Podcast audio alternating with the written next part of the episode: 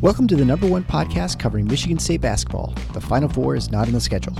Join Rod and me, Eric, as we dive deep into the Spartans to get you prepared for every game. Subscribe today for in depth recruiting updates and fantastic interviews with today's important college basketball personalities like Robbie Hummel. Thanks for having me. I uh, I have listened to your guys' podcast numerous times on drives throughout any Midwestern Big Ten city. So I, I am big fans of your guys' work. Jay Bilas. And next time, hey, if anybody in Michigan wants a December tee time, call me. You wimps won't show up, but I'll I'll be there. I'll be there and play in the cold. And Izzo will be in front of the fire with hot chocolate. Coaches Thomas Kelly.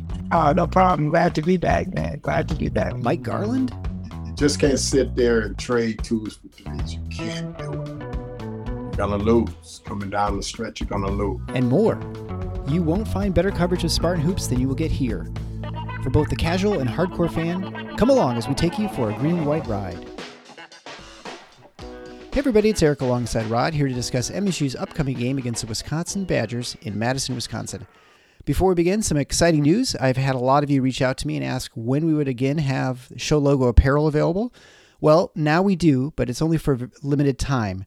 The store is only up for two weeks and it will close on February 5th at 8 p.m.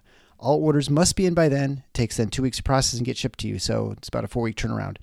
Uh, everything's being sold at cost, so there's nothing that goes to us. However, we do want you, if you can, send some photos once you get some stuff of you wearing the apparel around town, whatever. It'd be really great to kind of post that, just kind of see everyone into that stuff. Uh, so, not only will this keep Rod out of the post office, his favorite place, since Nudge Printing, or it's actually the Fabricated Customs, will be handle the shipping, uh, but it'll also give you a much bigger variety of products than what we had previously. So, we'll still have the t-shirts, we'll still have the hoodies, uh, but we'll also have quarter zip for ladies and men's pullovers, sweatshirts uh, full zip hoodies, and actually tote. Uh, so of all the products I've gotten a nudge, I can assure you they're all top quality, super comfortable. Uh, you'll be very pleased with it, and I think very reasonably priced. You can find the link to find all that stuff at the, the store at our support page. So that's at tffinots.com slash support. There you can get links to leave a few shekels in the tip jar as one-time gifts or on a recurring basis, uh, which would be much appreciated, obviously. You can also get a link to all our great sponsors, Coach Garland's autographed book, and our affiliate links for the Electrolyte Recovery Salt, LMNT, and Podbean podcast. All right. So, let's talk about the Badgers as MSU looks to avenge its horrendous showing at home back in December, where they were just absolutely handled by Wisconsin.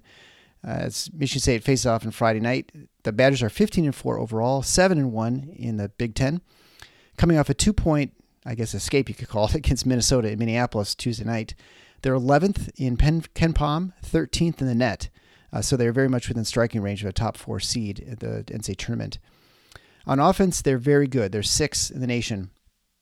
Uh, it's not very unusual for them because they're very good. They're very efficient. They don't, you know, usually turn the ball over.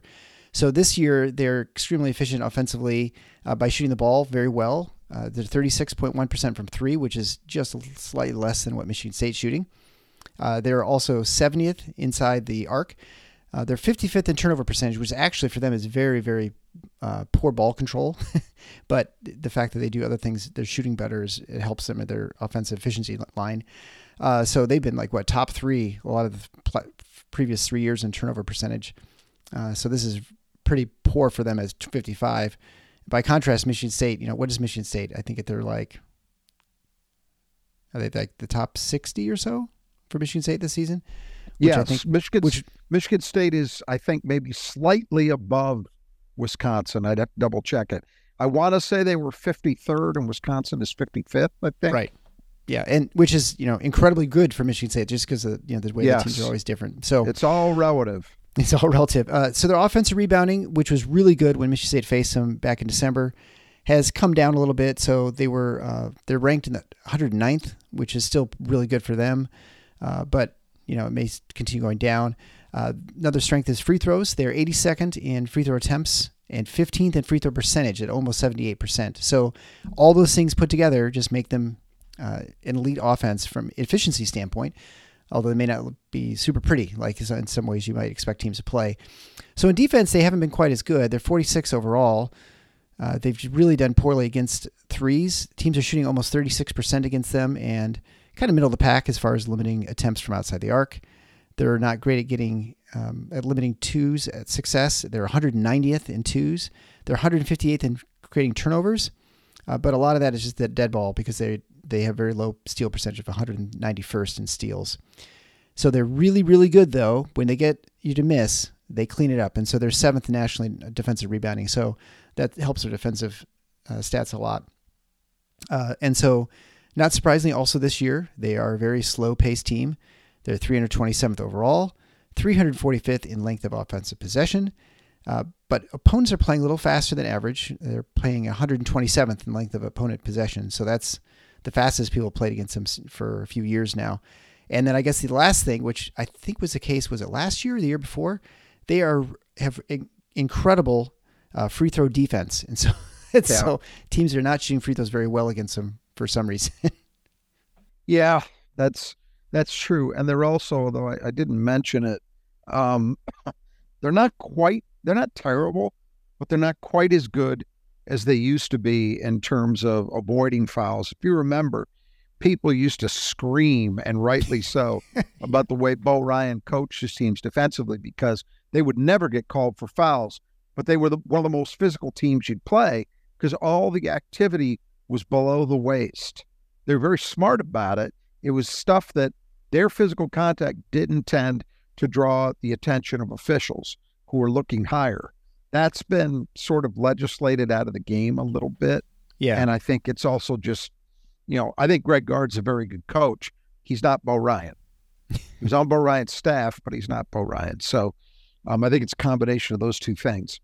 Look, this is, um, you can't deny the fact that they've had a very good season to date.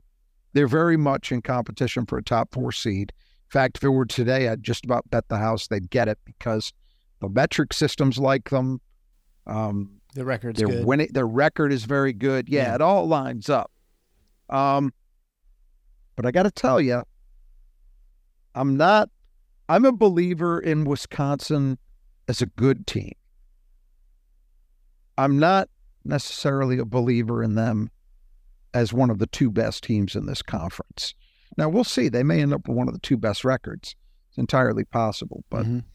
I think I think that's this is for a few reasons. I'll start on the offensive end.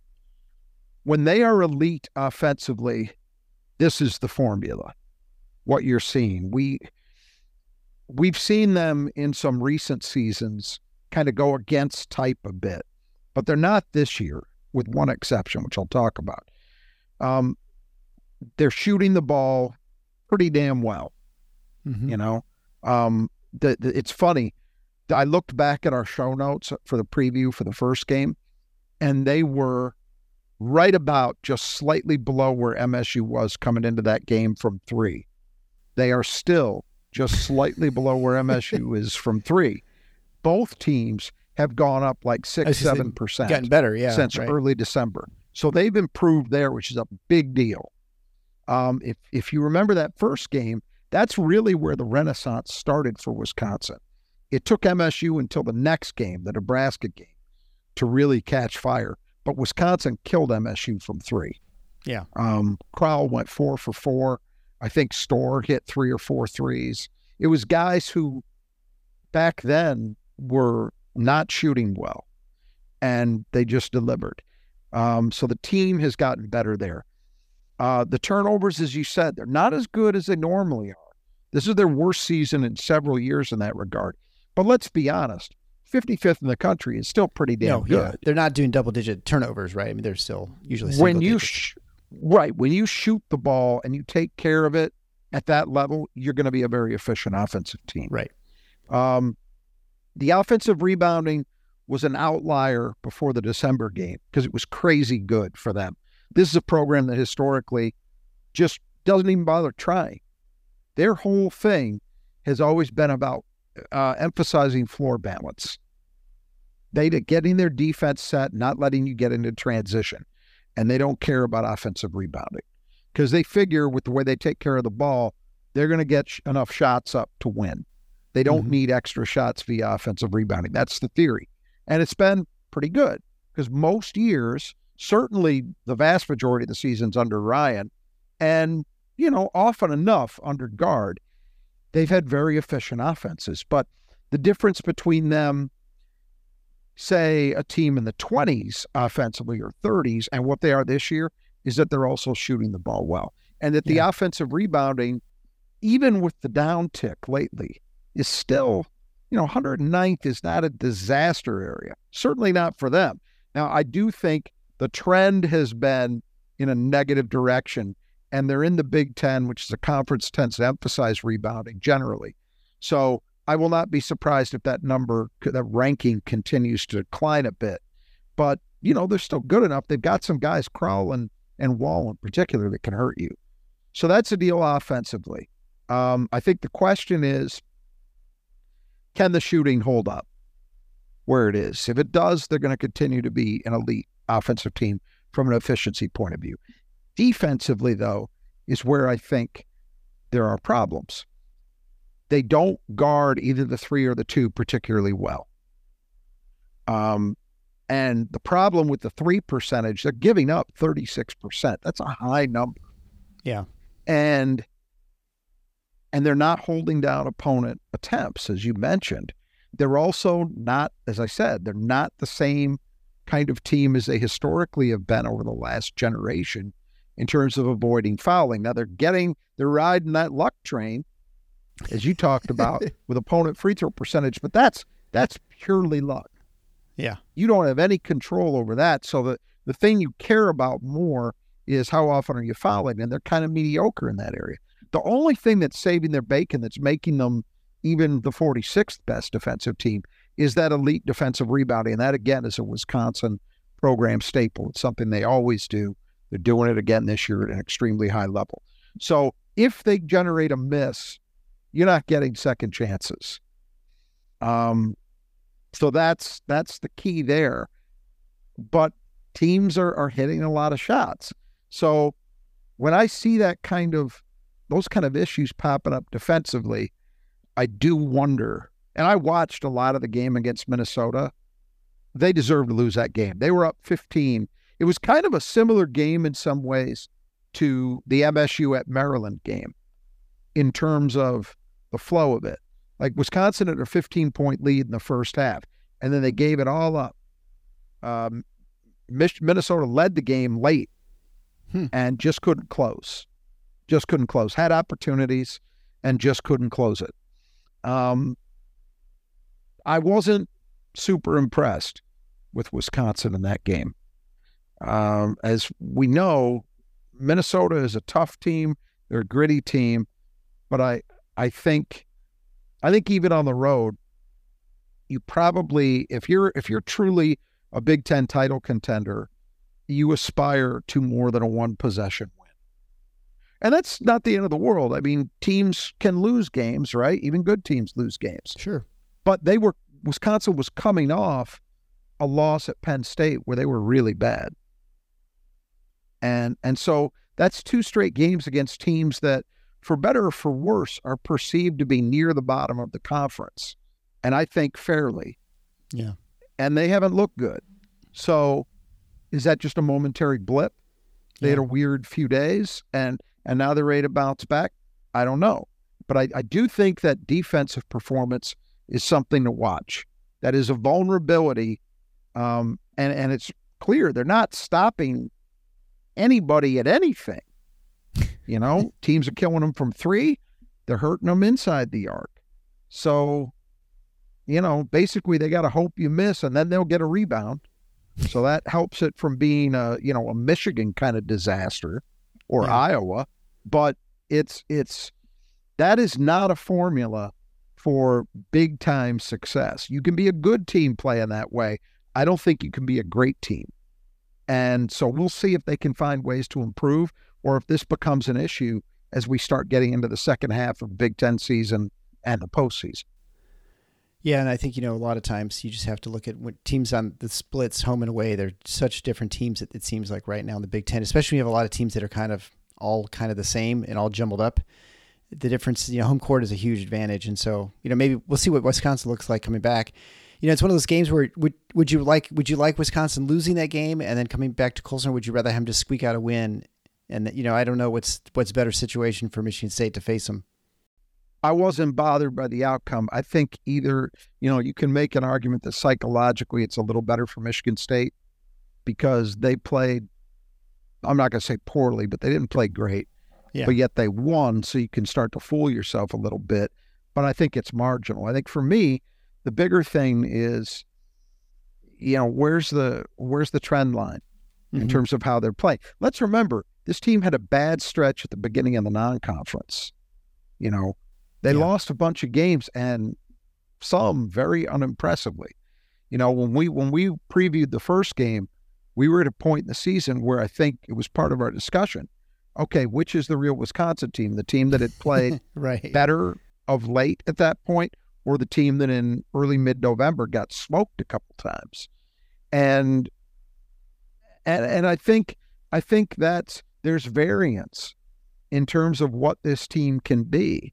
You know, if um if they happen to have a night where they're just not shooting particularly well, uh, they could be in trouble. Yeah. Because typically the defense is going to be the more consistent area of your play. So if you're not a great defensive team, it could happen, but it's unlikely that that's going to bail you out on a night where shots aren't falling. And look, even for good shooting teams, which they are, there are nights when shots don't fall. Sure. We saw that last for about three weeks for Michigan State, right? Yeah. So, you know, and they are a good shooting team. Definitively now. Um, that's what the numbers tell you. So if if your eyes don't.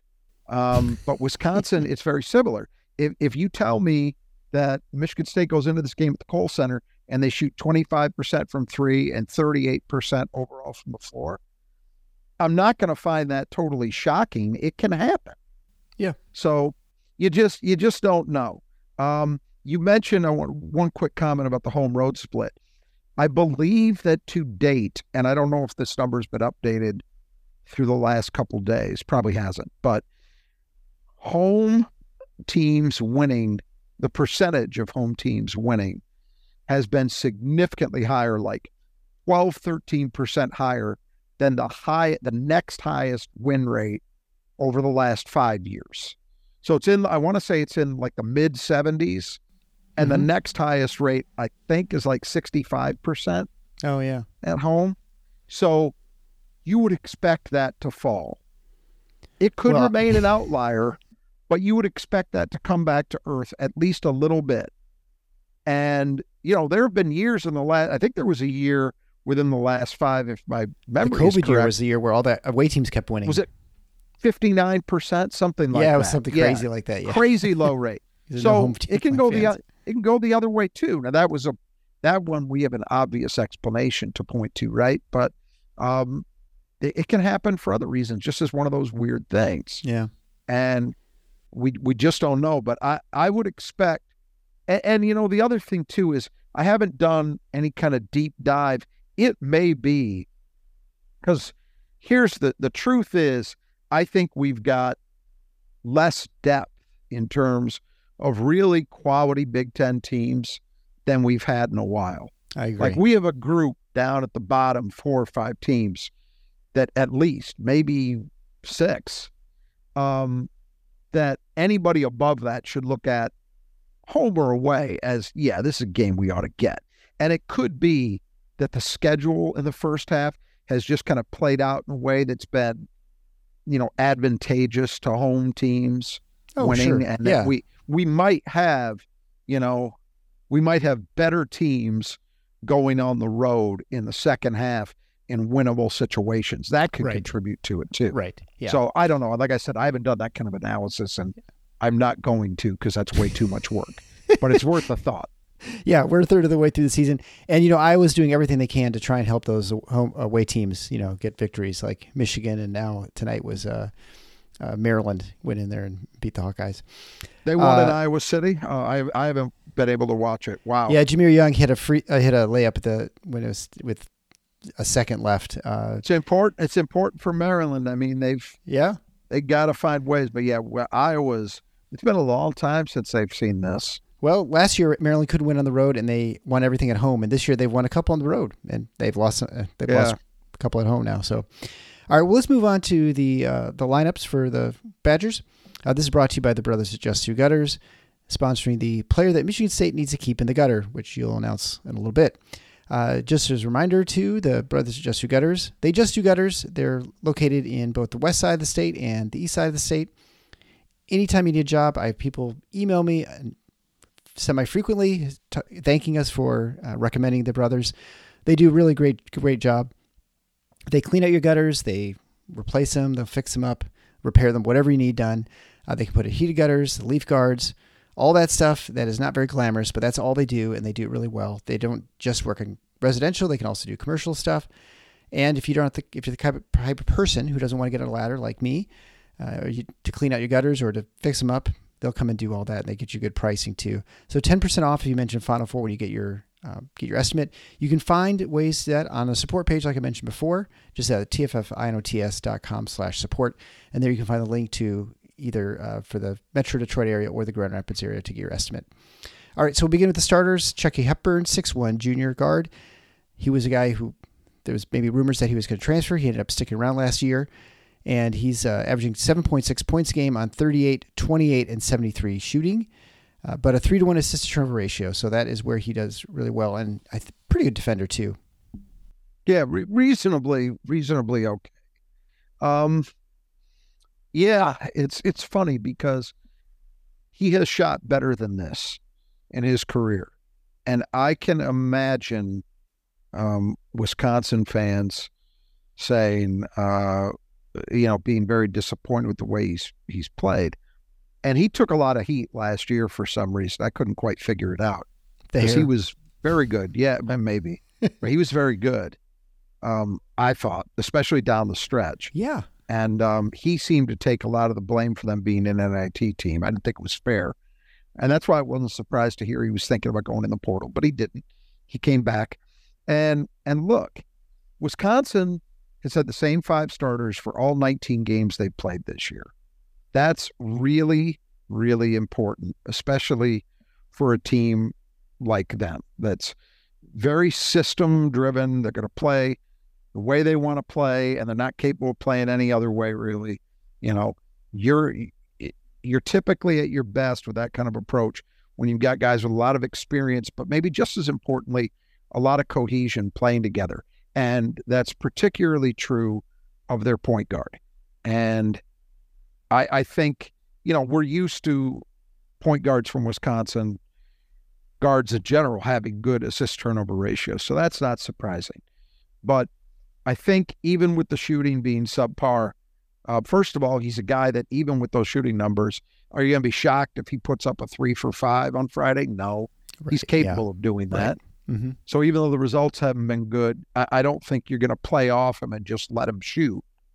Uh, and I think that just his presence, giving them a veteran, a guy who knows how how to play and how to play the way Wisconsin wants to, is very very important. And I'll tell you this: if they didn't have him, they'd be in real real trouble, in my opinion, because they don't. I mean, they've got a backup we'll talk about in a minute um, when we turn to the reserves, but they don't have anybody who's anywhere close to his level. Yeah. So it wasn't like it's not a situation like, you know, at the start of the season where Michigan State said, well, if, if AJ got hurt for a few games, Jeremy Fears and Tre Holloman could have handled it. Mm-hmm. You know, might not have been quite the same, but it would have been pretty good. Wisconsin is is not there, and if they'd had to go into the season, I suspect if they'd lost him, they probably would have gone and tried to find someone. But they, you know, that's a counterfactual. We'll, we'll never know the answer. I just know that I think he's more important than even the stats suggest. Like everything's yeah. that the scoring's down, everything's down for him, but I still think he matters. Well, in offensive, they're playing really well, right? So you suspect that he's right. He's giving him opportunities, better shots, you know, because he he penetrates and, a little bit. And look, Wisconsin is not. They never have been a point guard driven team the way Michigan State is. Right. Their system is different. The swing offense or the derivatives of it that they run now. I don't think it's a pure swing anymore. That's it's a it's a variant of the old motion game. And that is not a point guard driven offense. You know, so you could those kind of teams, I, I remember Bob Knight's Indiana teams. The guy was nominally their point guard, I'm not talking about Isaiah, but other years, wasn't necessarily a super high assist guy. They tended tend to spread those around. And Wisconsin does too. But you still want a guy in big moments, like like last night in a close game against Minnesota. You want a guy that knows what they're doing, can get you into your offense, can settle things down, make sure that you're getting the right opportunities out of what you're out of your possession. And Hepburn does that. So moving on to Max Klesmit, 6'4 junior. Uh, he's a key reserve last year. He's now uh, the starter, averaging 10 points a game on 49, 43, and 89 shooting. Yeah, he's elevated his game, and he's he's had some big scoring games lately too. Um, definitely a, a portal success story. But you know, that's the thing when people. Uh, another one of these discussions today, which I can't wait to talk Coach Mike Garland about after this game. Oh just yeah, spoiler alert. Um, but people think it's just well the portal. That's it. No. If you look at Wisconsin, they're a very good example of this. The guys they've added over the last two years, and they haven't added a ton, but Klesmit's one. Their backup point, point guard, Kamari McGee, is another. Um, the guys that they've added, both of those kids, are Wisconsin guys. So mm-hmm. they were coming home, you know, and presumably Greg Gard knew something about them. Yeah. You know, he wasn't blind. Now, AJ Storr is a different story, but I think that Klesmit, it's it's a really good advertisement for smart use of the portal. You get a guy that you know something about, as I'm assuming that they did, and you know that he can play in your system. It's particularly important for a program like Wisconsin because it's it's the furthest thing from a roll the balls out and see what happens kind of thing, right? right. Like yeah. you have to you have to get yourself attuned to playing the way that they want to play. And that's not an easy thing to do. And so it means they've got to be really smart about portal guys. And that's a hard thing to do when you're in the portal because we know that those recruitments tend to be very, very accelerated. It's not yeah. like recruiting high school kids. So, I mean, there are players in the state of Wisconsin that Wisconsin really hasn't gone after particularly hard because they just didn't perceive there was a fit. So they care about that, maybe more than most places. Kles, bring it back around to Klesmit. They felt he was a fit. I think he's proven to be that. He was a good reserve last year. He has really elevated his game. He's shooting the ball lights out.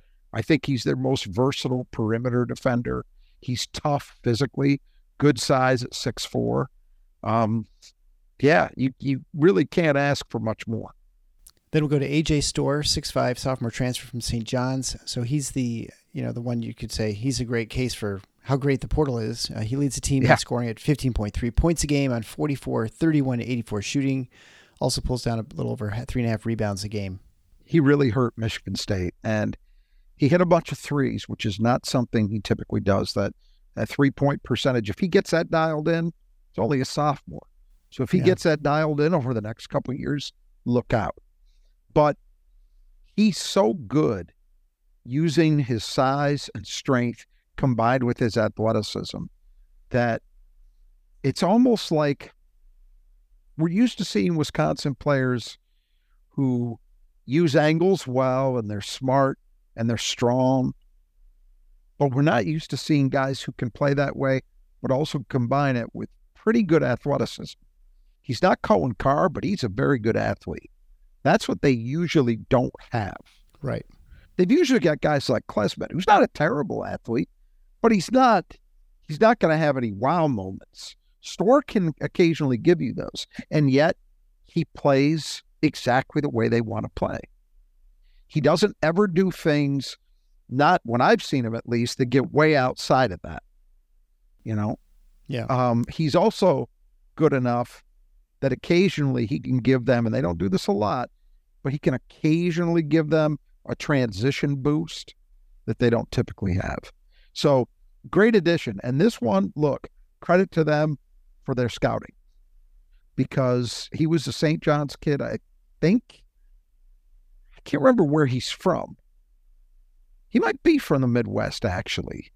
Um, so, it, but regardless of where he came from, um, he uh, he's proven to be. I, I think he's as good as any portal transfer in the league.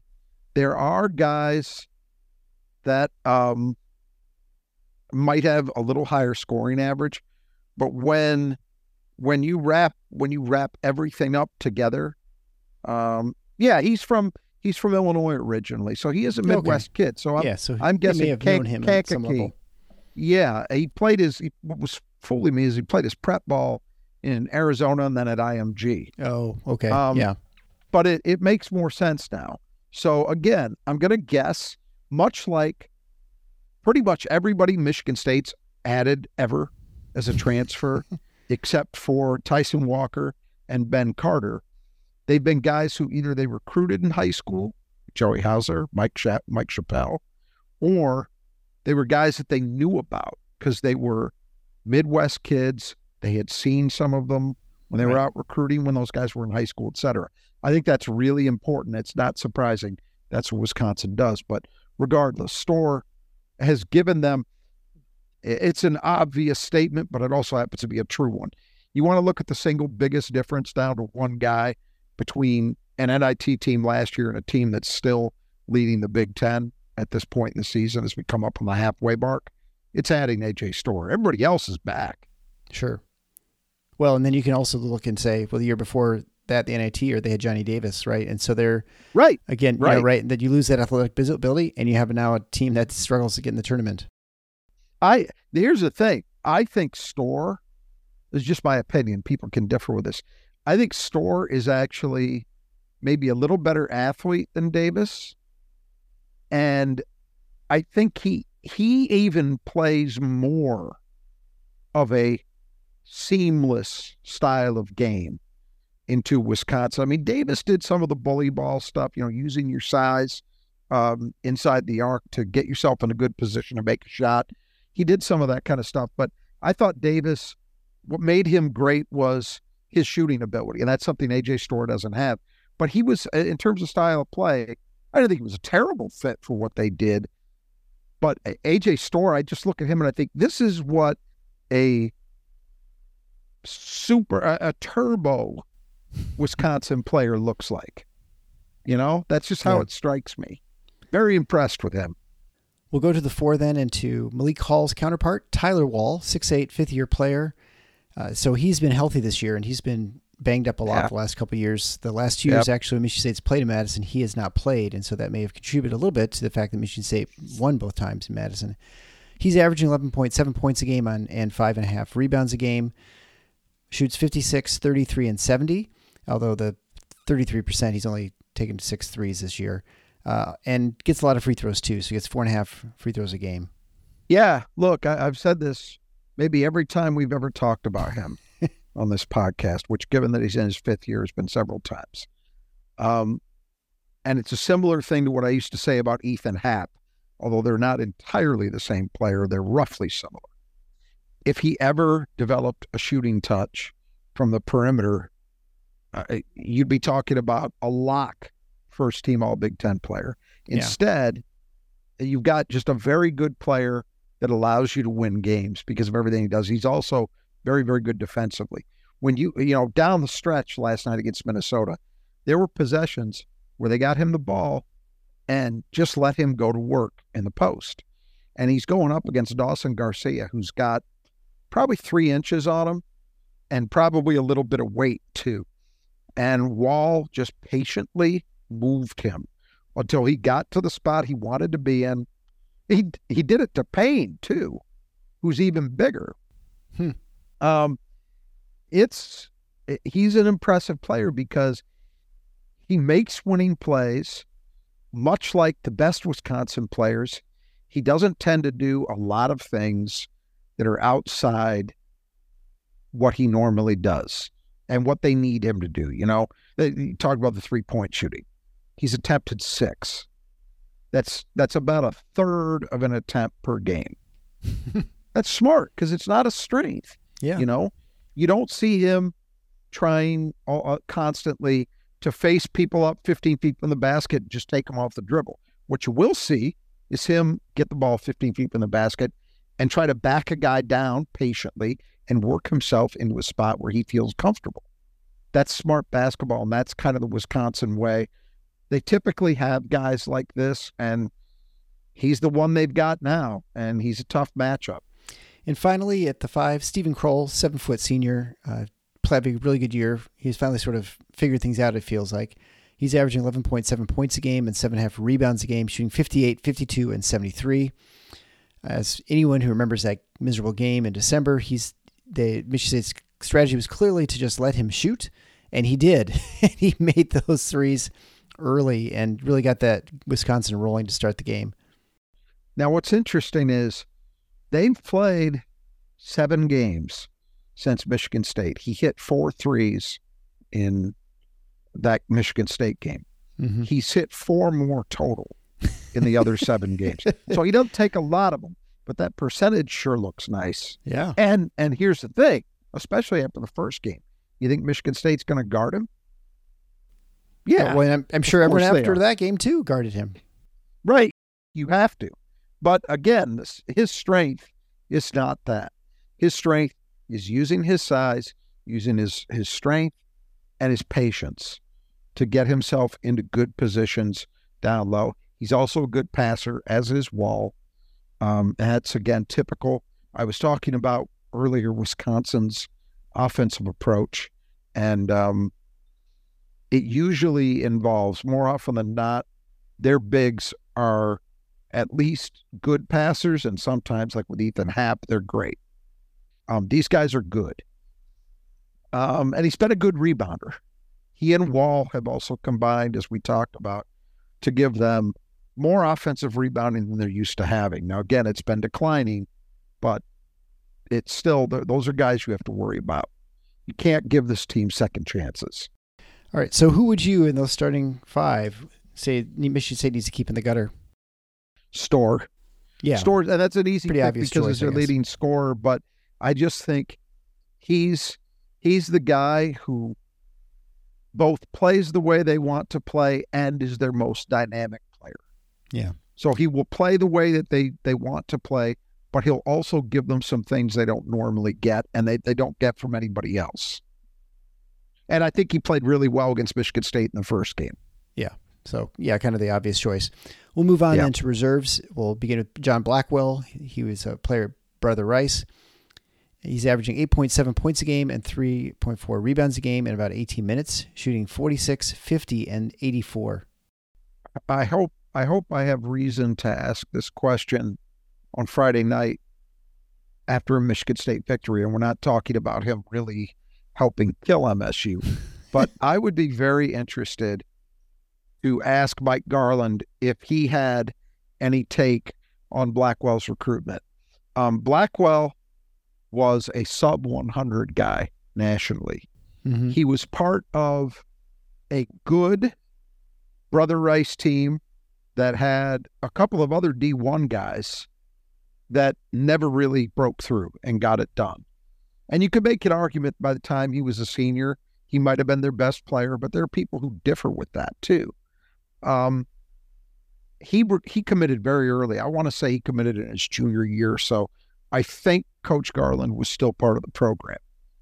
And I'd be curious to know if he's got any thoughts on that. And and I'm not saying that with any kind of critique of Michigan State because God's honest truth is this is one where you tip your hat to Wisconsin for seeing it early. Yeah, right. And they they've done that with some Michigan kids in recent years and not had it work out. You know, Mm-hmm. but this one it did. And they got him early. Neither Michigan or Michigan State had offered, and I don't think they would have until at the earliest, maybe the summer before his senior year.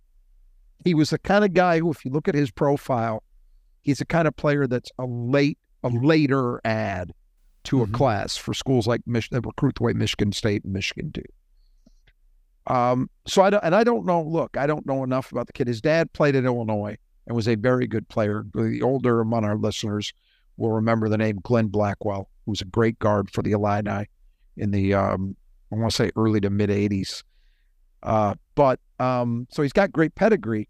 but he was he was a, a good player in high school, not an obvious star, but yeah. he has been sensational as a freshman. He has done everything you could ever want a freshman guard in that program to do. He has shot the ball exceptionally well. He's a better athlete than they often have in the backcourt. And he looks like he can defend a little bit too. So, I uh, great addition. I think uh, a steal, calling him a steal, would would be fair.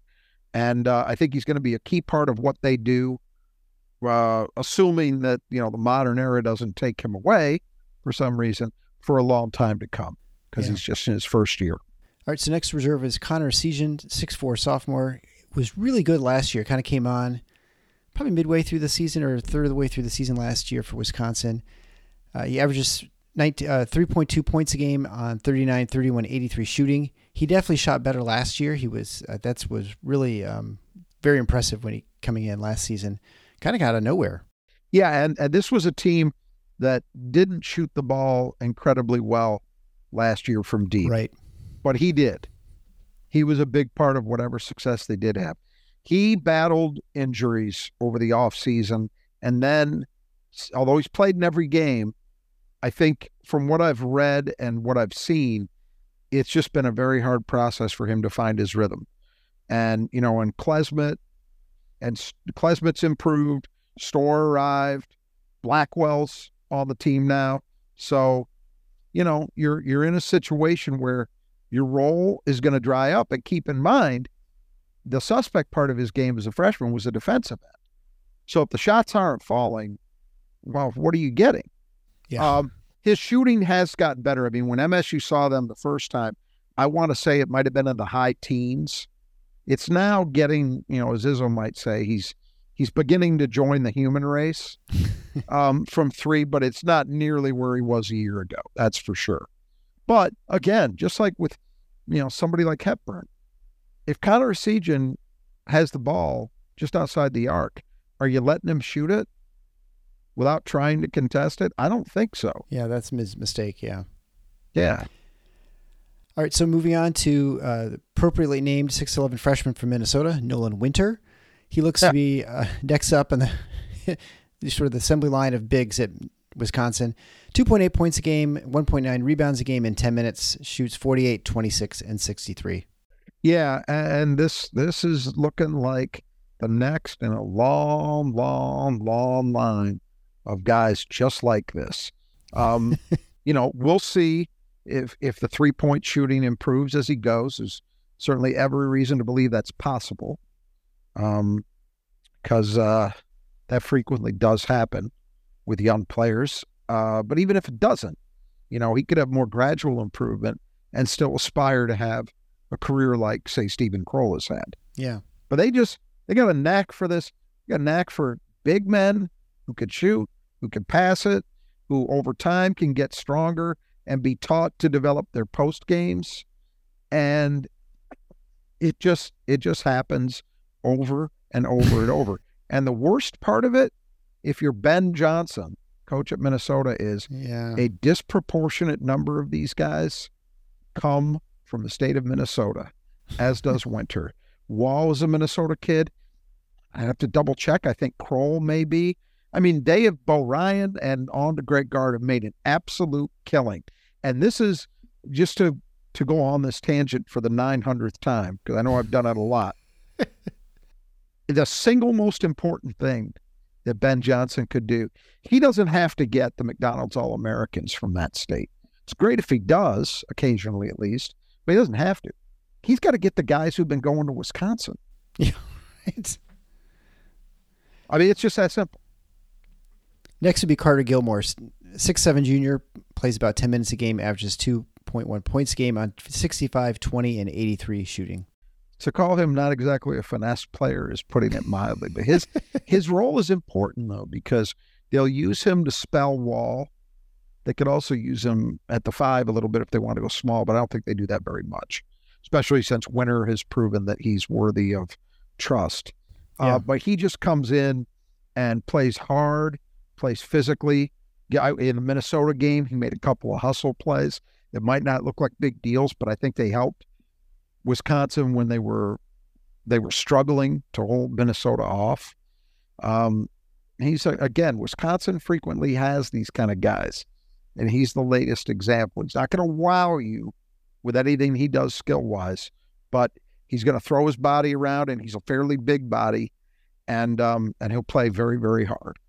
And finally, Kamari McGee, a six foot junior backup point guard, averaging seven minutes a game, scoring about 1.4 points a game on 47, 33, and 73 shooting. Yeah, it's very low volume shooting. His, I think his assist to turnover numbers like seven assists, six turnovers. So they don't ask him to do very much. He's basically getting approximately, say, one three to four minute turn each half to give Hepburn a blow. But, you know, this is it. Like on paper, he makes sense because he's very quick. And you think, well, that can give them something. But if you can't really do anything with it, it doesn't matter so much. He's essentially a placeholder. Um, yeah. And honestly, if if anything happened to Hepburn and he went down, I suspect they'd probably move Klesmit to the point rather yeah, than insert Lance. Other yeah, yeah solutions. Because I just don't think Lance has proven to be, or McGee, sorry, has proven to be um, a high enough level player. But he plays. He's consistently, you know, seven, eight minutes a night. All right, we'll move on to our squeegee squad of Grand Rapids player, Michigan State, who cleans the glass the best. Uh, you're on a bit of a heater right now. You've won three in a row, I think, uh, and actually you get to pick first too. So uh, why don't you go ahead and tell oh. us who you, who you're taking? Malik Hall's been very good to me. He has been. Yeah. Sorry, Malik. I am going with Mady Sissoko.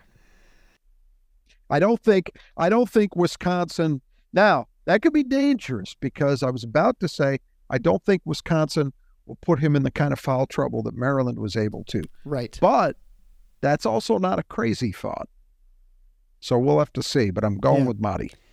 Well, and I think it makes sense. I mean, right now it's pretty much one two about every game, and so I'm going to have to just go with Malik Hall until we get see signs yeah. otherwise. Uh, so again, the Squeegee Squad of Grand Rapids do great work. They came out to my house yesterday, and it was pretty cold weather. They, I was surprised. We've never had our windows cleaned before, you don't realize how dirty things are, things are until you've had them yeah. cleaned. And the one thing we really notice in it is our screens. Uh, you don't notice a little dirt or whatever that kind of builds up in those screens, and so like we can see out the kitchen window a lot, a lot better than before. And again, those are just gradual things you don't notice. It's like going from standard definition to high definition, right? It is. It's like when you watch the old yeah. Lions clips from the, you know, Barry Sanders, like, right? How could I have watched this football? Right. This, this right. I can I can't even see his face hardly or whatever. Right now, you can see like every pimple or mole on these guys. Um, so anyway, so they did a great job. I mean, they're out of our house for like six or seven hours. It was very thorough, inside, outside the windows. Uh, I was very dumb because I thought, oh, it's gonna be really. They're gonna be up in ladders because it's kind of raining and they just set, did almost all the work from inside. They just kind of flipped the windows down. I, I didn't even know my windows flipped down. so it shows you how thoroughly we clean our windows. So, so uh, super nice people, uh, great pricing, I super thorough. I mean, they were phenomenal. So they did a great job. So I'd highly recommend the, the Squeegee Squad of Grand Rapids. Uh, you can find the way to contact them to get a free estimate. Uh, 15% off you mentioned rebound when you get the estimate and you can find that in the support page uh, below sponsoring our who cleans the glass best and i've got to start picking up the pace here because that's I had a huge lead and I've squandered it. It's down to 3 all, 3 all now. So, all right. So let's move on to five keys of the game brought to you by Nudge Printing. And this is a reminder, too, that Nudge Printing is sponsoring a trivia question for a free hoodie. Everybody who does this, uh, who enters, gets a $5 gift card. So if you did the other trivia question, doesn't matter. You can enter this one. You get a $5 gift card at a minimum for Nudge Printing, which you could use if you want to go to the store and get some logo apparel. So that's a good way of doing stuff too. Uh, so the trivia question, and I don't know if you know the answer to this one, uh, Rod, but it's uh, March March fourth, two thousand. Uh, Mateen Cleaves in a 114 to 63 victory over a Big Ten team had set the Big Ten and Michigan State single game assist record at 20. So the trivia question is, which team was that? And we'll announce that oh. After the Michigan game. so that's good. Yeah. So anyway, so you've got about uh, the Michigan game is on Tuesday. So again, the Michigan game is when you have to. We will announce the winner. Uh, so get your entries in now. Uh, and again, you can find that entry at the contest page uh, on our website. So you just go to you go to the web tiffknots.com and then there's contests, or you can just go to nudgeprinting.com slash tiffknots and it will be there as well. And it goes great, you know, again, great apparel at Nudge Printing. So five keys of the game. The first key of the game is inside out. Michigan State hit a lot of twos against Wisconsin the first game, uh, but you know, not great from outside. Uh, so this has been sort of the, the, formula really for Michigan State being more effective offensively the last few games. And this this run, we'll call it. It it looked like a not bad performance from three by the levels that we'd been seeing at that time because they were six for Right. nineteen. Like, whoa, great. So whatever, you know, the 30, whatever, 31%, 30%. Um, but uh, yeah, it, it was, it was not good. Um, and there were good looks, as I recall. And, and that was part of what made it a frustrating game. It was that and the fact that Michigan State simply could not stop Wisconsin, particularly from three, but, but generally on offense. Uh, for MSU offensively, look, it I'm sure everybody's tired of hearing me say it, but it's it's true for almost any team. It's especially true for this Michigan State team. Offensive balance is critical. They've got to get the ball inside and score points in the paint. One, because those are higher quality shots generally, um, easier shots, I should say. You're closer to the rim, right? You Mhm. should convert at a higher level. Almost every team does. But secondly, because it forces a defense to loosen up. Yeah. And means that you should, in turn, be able to get higher quality three shots. Now, for most of the season, what that has meant is the guards, particularly AJ and Tyson, have to get into the lane and to the rim. They got to convert inside. Lately, I think we've seen hints of, I'm hardly going to call it a dominant post game, but of a real viable post game. Malik Hall has been very, very good for a while now and has been good for, uh, I'd say, a couple post ups a game at least, um, where he's just backing somebody down on the blocks and he goes to work. Um, in the last game, and I don't even know if we talked about it, uh, there was a sequence. Jackson Kohler didn't play a lot against Maryland, but he had for his first, I believe it was his first bucket from the floor this season. yep, nice little Um, reverse. in, in what, three games? It was a beautiful spin move and reverse. And that's a move we saw him make last year, but he did have issues at times finishing. yeah. And so we, we need to see more, but that was Maryland was a really physical team. So to make that play against that defense and a very good defensive team, good stuff. And I think that, you know, it remains to be seen as I've preached basically since the season started and we knew Jackson was injured. It remains to be seen if he can expand his playing time, because that's going to come down to the way he guards and to some extent the way he rebounds. Um, but if he can, that could also give a little bit of a boost. But look, if you get three pure post up baskets in a game versus some games earlier in the season where Michigan State got essentially nothing out of that part of the game, and then maybe add in the occasional post basket from uh, Mady and Carson, who are capable of occasionally Mhm. hitting those plays. I can't say I'm a big fan of a heavy diet of it, but you know what I'm saying. Yeah. Um, and uh, you know, it's you're starting to get that production at least a little bit in other ways, which helps because it it just adds another ele- adds another element teams have got to worry about. Like I'm going to be interested.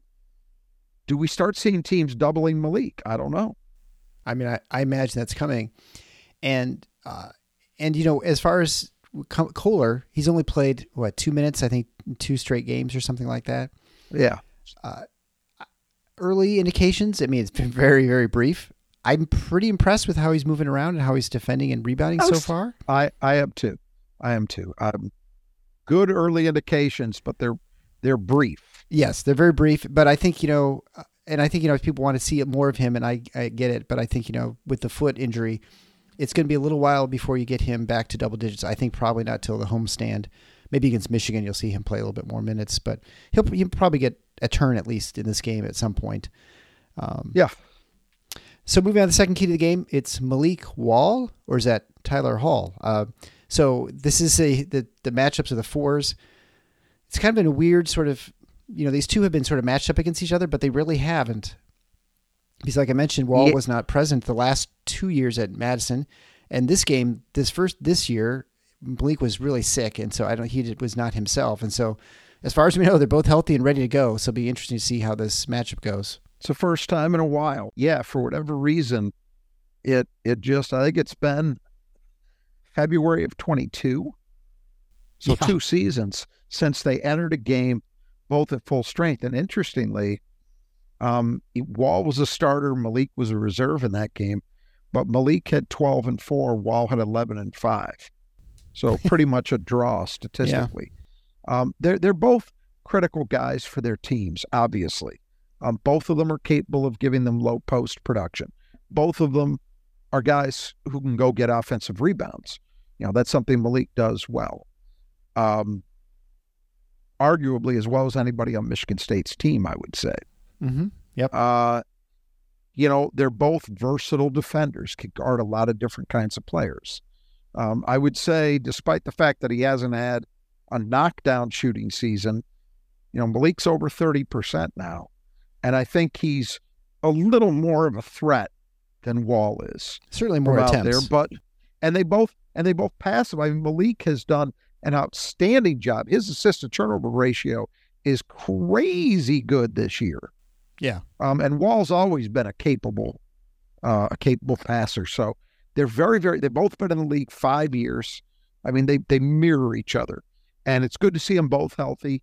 I think if either one of those guys ends up with a decisive edge in this game, that's a big deal for their team.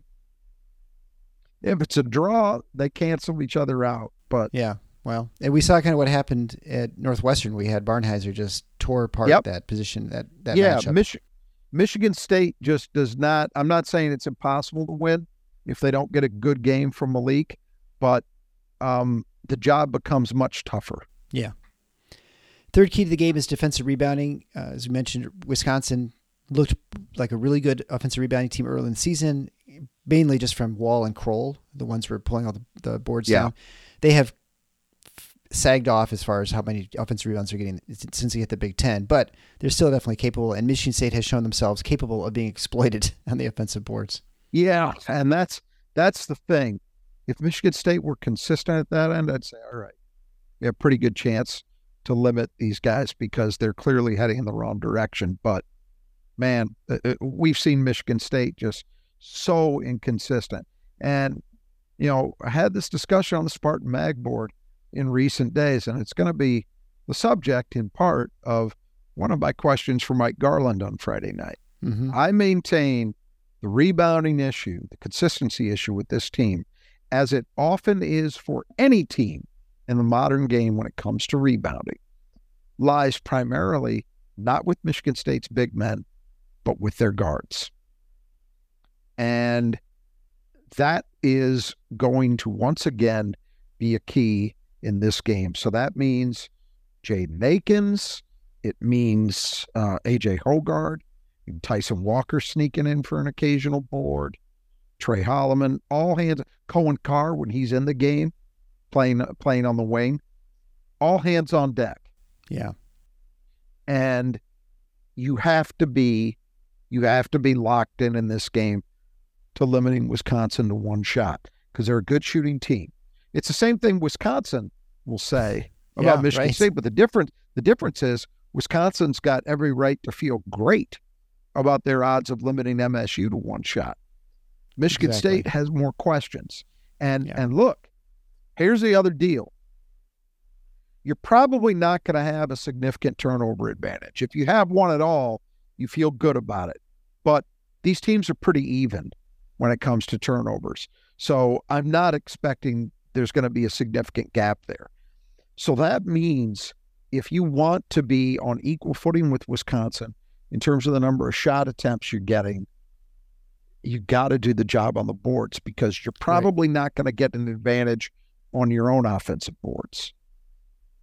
That could be the name of this game. You know, if Wisconsin yeah. is able to get, you know, five extra shots, that's that can be a difference maker in a game like this. You know, where where the two teams have some similarities in terms of their profile.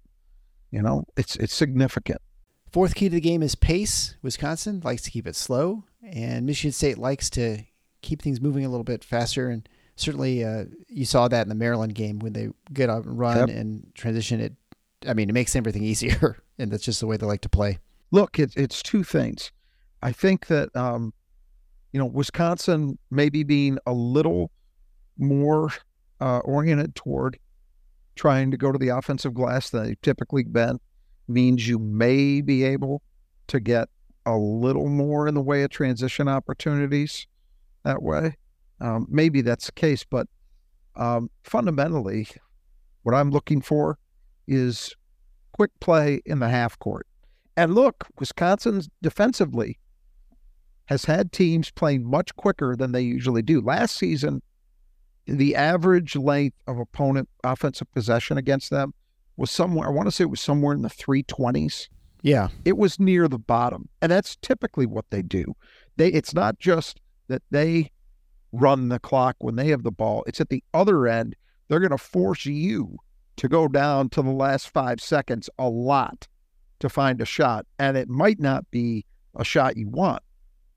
We're seeing with this version they're giving up a lot of makeable shots because people are making them at a decent clip and they're giving those shots up much quicker than they usually do. I think they're only 128, something like that. Yeah, the hundreds um, versus yeah 300s. 127, yeah. Yeah. Mm-hmm. yeah. So that means there's an opportunity.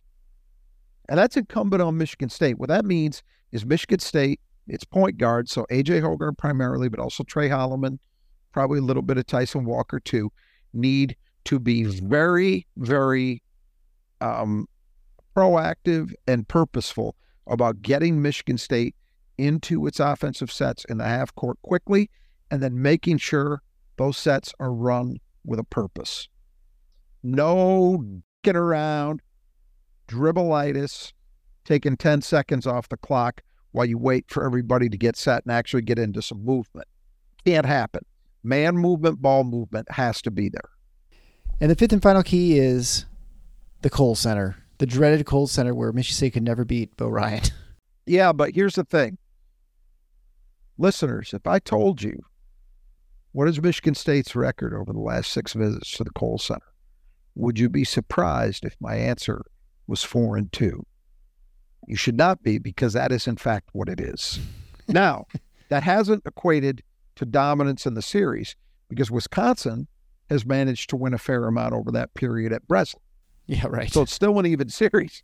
But two teams with buildings that historically have tended to carry with them a huge home court advantage have not in this series.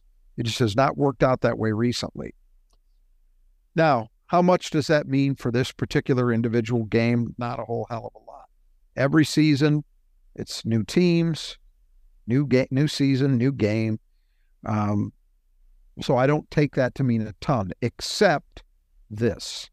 Sometimes it's it's undeniable there is a psychological effect when you as an individual player have not had success doing something you know to bring it around to our our region our state's current obsession the detroit lions i'm right. not saying i'm not saying that it means everything but you cannot tell me that the albatross of failure that has been around this franchise's neck for decades has not at times at least played a little bit of a role mm-hmm. in what's happened. I'm not saying it's decisive, but it, if you're trying to tell me it hasn't mattered at all, I don't believe that. You know, that's what makes what they're doing all the more remarkable because you got a group of people who have just shrugged at that and said, screw it, that's not us. Yeah. Um, but that's hard to do. For this Michigan State team, a lot of these guys have had success at Kohl. You know, Malik Hall, AJ Hoggard, um, even Tyson Walker, Jaden Akins, Mady Sissoko. Those guys have been part of winning teams at Kohl. So they do not carry into this game, even though Wisconsin's at the top of the standings, they don't carry into this game the same kind of psychological baggage that, say, the 2005 team did. Right. You know, which was a Final Four team. And probably nine years out of 10 was good enough to win the Big Ten, but they had the misfortune to be playing in a year where Illinois had the best team of their history. Um, that team lost at Kohl. Tight game, but lost. Um, they hadn't had any success. You know, even like, you know, most of Draymond Green's teams. Yeah. Now, he finally did break through, I believe, but earlier in his tenure, his career, Michigan State struggled to win there. You know, that's just how it was. This group does not carry that burden. They should, at least. So I think what it means in a practical sense is there's no extraneous stuff other than what would come with any road game in the Big Ten against a very good team. Put it this way there's a lot less of that stuff coming into this game than there's going to be when they visit West Lafayette. Yeah. right. right? For sure. And those Yeah. teams are Wisconsin's a game up in the loss Yeah, column. right. I'm pretty right Mhm. now. I don't think many people believe they're actually a better team, but that that's you understand the point I'm making. Mhm. Yeah. It's just a different deal because Michigan State's kids haven't ever experienced success at Mackey, but they have at Kohl. So the importance of all of that is simply this, in my opinion. They can go into this game treating it as any other road game against a very competitive opponent. You don't Yeah, have any right. of the the extra nonsense, you know, and that's okay. That's an okay place to be because then it's about the confidence and the way that you've been playing and, you know, taking care of business as a team. And that's what you want it to be. Okay, and the the final thing I just want to mention, I think briefly, is let's and Izzo mentioned it in his press conference. I think this week at some point, talking about Jeremy Fears. Uh, as you may recall, Jeremy Fears on December twenty third, twenty fourth, I think it was like twenty fourth, like at one in the morning or something, uh, sustained a gunshot wound to his thigh, had emergency surgery for rem- removal of the bullet, and we came in and talked about that. I reached out to some of my orthopedic uh, associates, Dr. Hamilton, specifically at Corewell Health, who takes care of collegiate, high school, pro uh, athletes. And so, you know, what is sort of the recovery process? And he said the the biggest thing is it depends what kind of soft tissue injury that he gets. And so, if it was whether it's minor, you know, moderate or major damage, if it's minor, then you expect him to get some physical activity within about four weeks, full contact, physical contact within about six, and anywhere from six to eight weeks, you could see him back in on the court. And so we hit the four week mark about the, I think it'd be the 21st of January, which was just uh, last Sunday. And we hear word that he's doing things physically. I mean, he's like uh, working on the treadmill and underwater. I mean, he's doing, you know, the, he's doing physical activity. So he is putting full weight on that and doing stuff on that leg. So I think that's in, incredibly encouraging. I know you had mentioned before that if he were to play this, you do somersaults. So we might have to get a video of that if he, yeah. he comes out. Uh, but Don't I-. I, I, I'll, I'll say right now, I, and I, because was commenting the board earlier, but I, I would be surprised if we don't see Jeremy Fears on the court this season. Now there may, there of course could be setbacks. There could be he may have deficiencies in his explosiveness, his ability to move, or things like that, which you can't know at this point. But I would, I, my general sort of superficial impression of who he is and like what sort of you know everything we sort of can you can gather about him seems like the kind of guy who is about as tough as they come and is going to do everything he can to get back on the court. Uh, so I would again I it's all speculation, but I do think there's a, a reasonable chance we'll see him back in the green and white before the season's out. And I think probably it could be as early as even the Iowa game on the 20th or, you know, maybe the Ohio State the 25th. I mean, it, it could be a lot sooner than we really, I mean, it, assuming everything goes well, I think, I think we could really see him out there. And so anyway, it's very encouraging, at least everything we've heard so far. Yeah, hugely encouraging. Um, and I think that, you know, every bit of information we've gotten from Izzo and just what we can see, Jeremy's been out off the crutches for I think at least a week. Yeah. Just walking You know, around, and hobbling you see him bit. right. You see him moving. Um, that can't be a bad thing. Now, No. as you say, there's a lot that we can't know that probably even at this point he can't know or his physicians can't know, which Right. is okay, is there an impact in terms of his explosiveness? You know, they're they're totally different injuries. And I don't mean to harp on the comparison, but you know, when we when we talked to Mike Garland um, a little while ago, we spent some time around the subject of his book talking about Mateen Cleaves and the Mhm. injury that he had. And, you know, that was one that's a different injury, totally different situation. One does not, and it's also been, you know, 25 years too. So there are advances in treatment, all of that. But you just can't know what's going to happen in, in that regard, right? I mean, I'm speaking as an opposition here, but that's that's my sense is things like that are unknowns until they're known.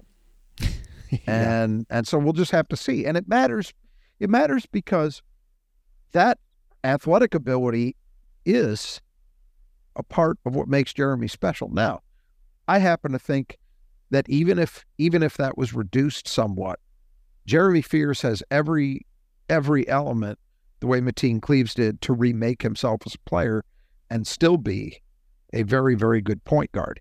I think he has that potential. So I wouldn't I I'm not saying this in the sense of, oh God, we gotta worry if he's gonna be, you know, a guy the guy that we thought he could be. yeah, I think he could be that regardless of how that turns out. But obviously, you want him to be to be coming in with um, his best foot forward. Mhm. And I also think this.